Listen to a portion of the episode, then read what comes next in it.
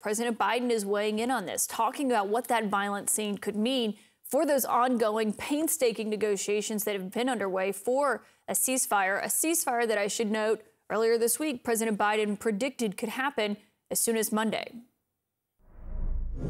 We know what's happening in Gaza City. More than 100 civilians were killed. I'm just, we're checking that out right now. There's two, there's two competing versions of what happened. I don't have an answer yet. Are you worried that that will complicate these negotiations? I know will.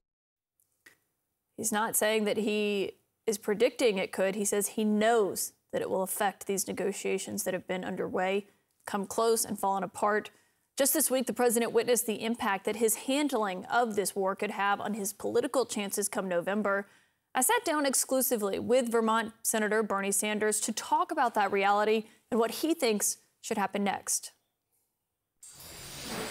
Senator, thank you for being here. It's great to, to sit down with you. We saw the Democratic primary play out in Michigan, and over 100,000 voters voted uncommitted in a protest of how President Biden has handled the war that Israel is waging in Gaza. Is that a warning sign to the White House in your view? I think it is. Uh, I mean, I think all over this country, people are looking at what's going on in Gaza and really cannot believe what they're seeing. I mean, it's not only that 30,000 Palestinians have been killed and 70,000 wounded, two thirds of whom are women and children. But, Kaitlan, what we are looking at at this moment is the starvation of hundreds of thousands of children. And that is because of Israeli bombardments, and that is because of the restrictions at the border preventing humanitarian aid from getting in. This is absolutely unacceptable. And in my view, I've said this a million times, the United States should not be giving Netanyahu and his extreme right wing government another nickel for their war efforts that are killing so many innocent Palestinians.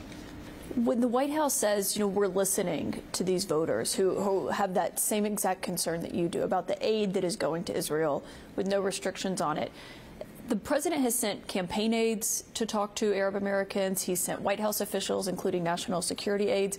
But should he himself be having these conversations directly? It's not a sense. It's not whether it's him or his aides. It's what the policy is. That's what's important. And what the president has got to do, in my view, is tell Netanyahu, sorry, you're not getting another nickel of U.S. taxpayer money to murder women and children uh, in Gaza. That has to be a major change in the uh, Israeli policies. It has a lot to do with the two-state solution and where we go at the end of this war. If he doesn't do that, do you think those 100,000 voters won't come home in November? Well, I don't want. to. Nobody can speculate it. Nobody knows. You haven't talked to 100,000 of them lately, have you? Nobody has. So, but I do think this. Uh, the contrast between Biden and Trump is pretty clear, and I think most of those people who voted for uncommitted understand that. Uh, Biden has done, by and large, a good job for working people. He understands that climate change is real.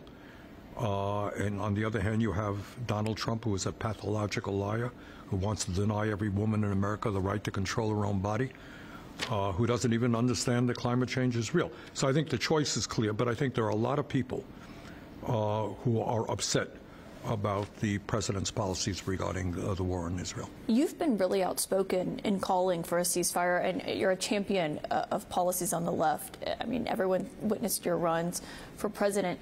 You, though, have also faced some of, of what President Biden has when he's out speaking publicly, which is, is people calling for ceasefires or calling for you to call it a genocide, something that you have not. Yeah, I know. I, that's true. But I don't know that we want to be arguing whether it's a mass slaughter or a genocide. It's kind of a technical term that the International Court of Justice is looking at. Look, the real issue is with 30,000 dead and 70,000 wounded and hundreds of thousands of children starving to death, I would hope that every sane American wants this war ended and ended right now. And that's the role that the United States has got to play.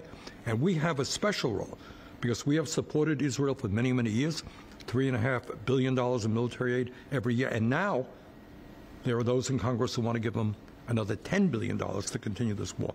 So I think the goal right now is for us to rally around the effort to say no more military aid for Netanyahu in this terrible war.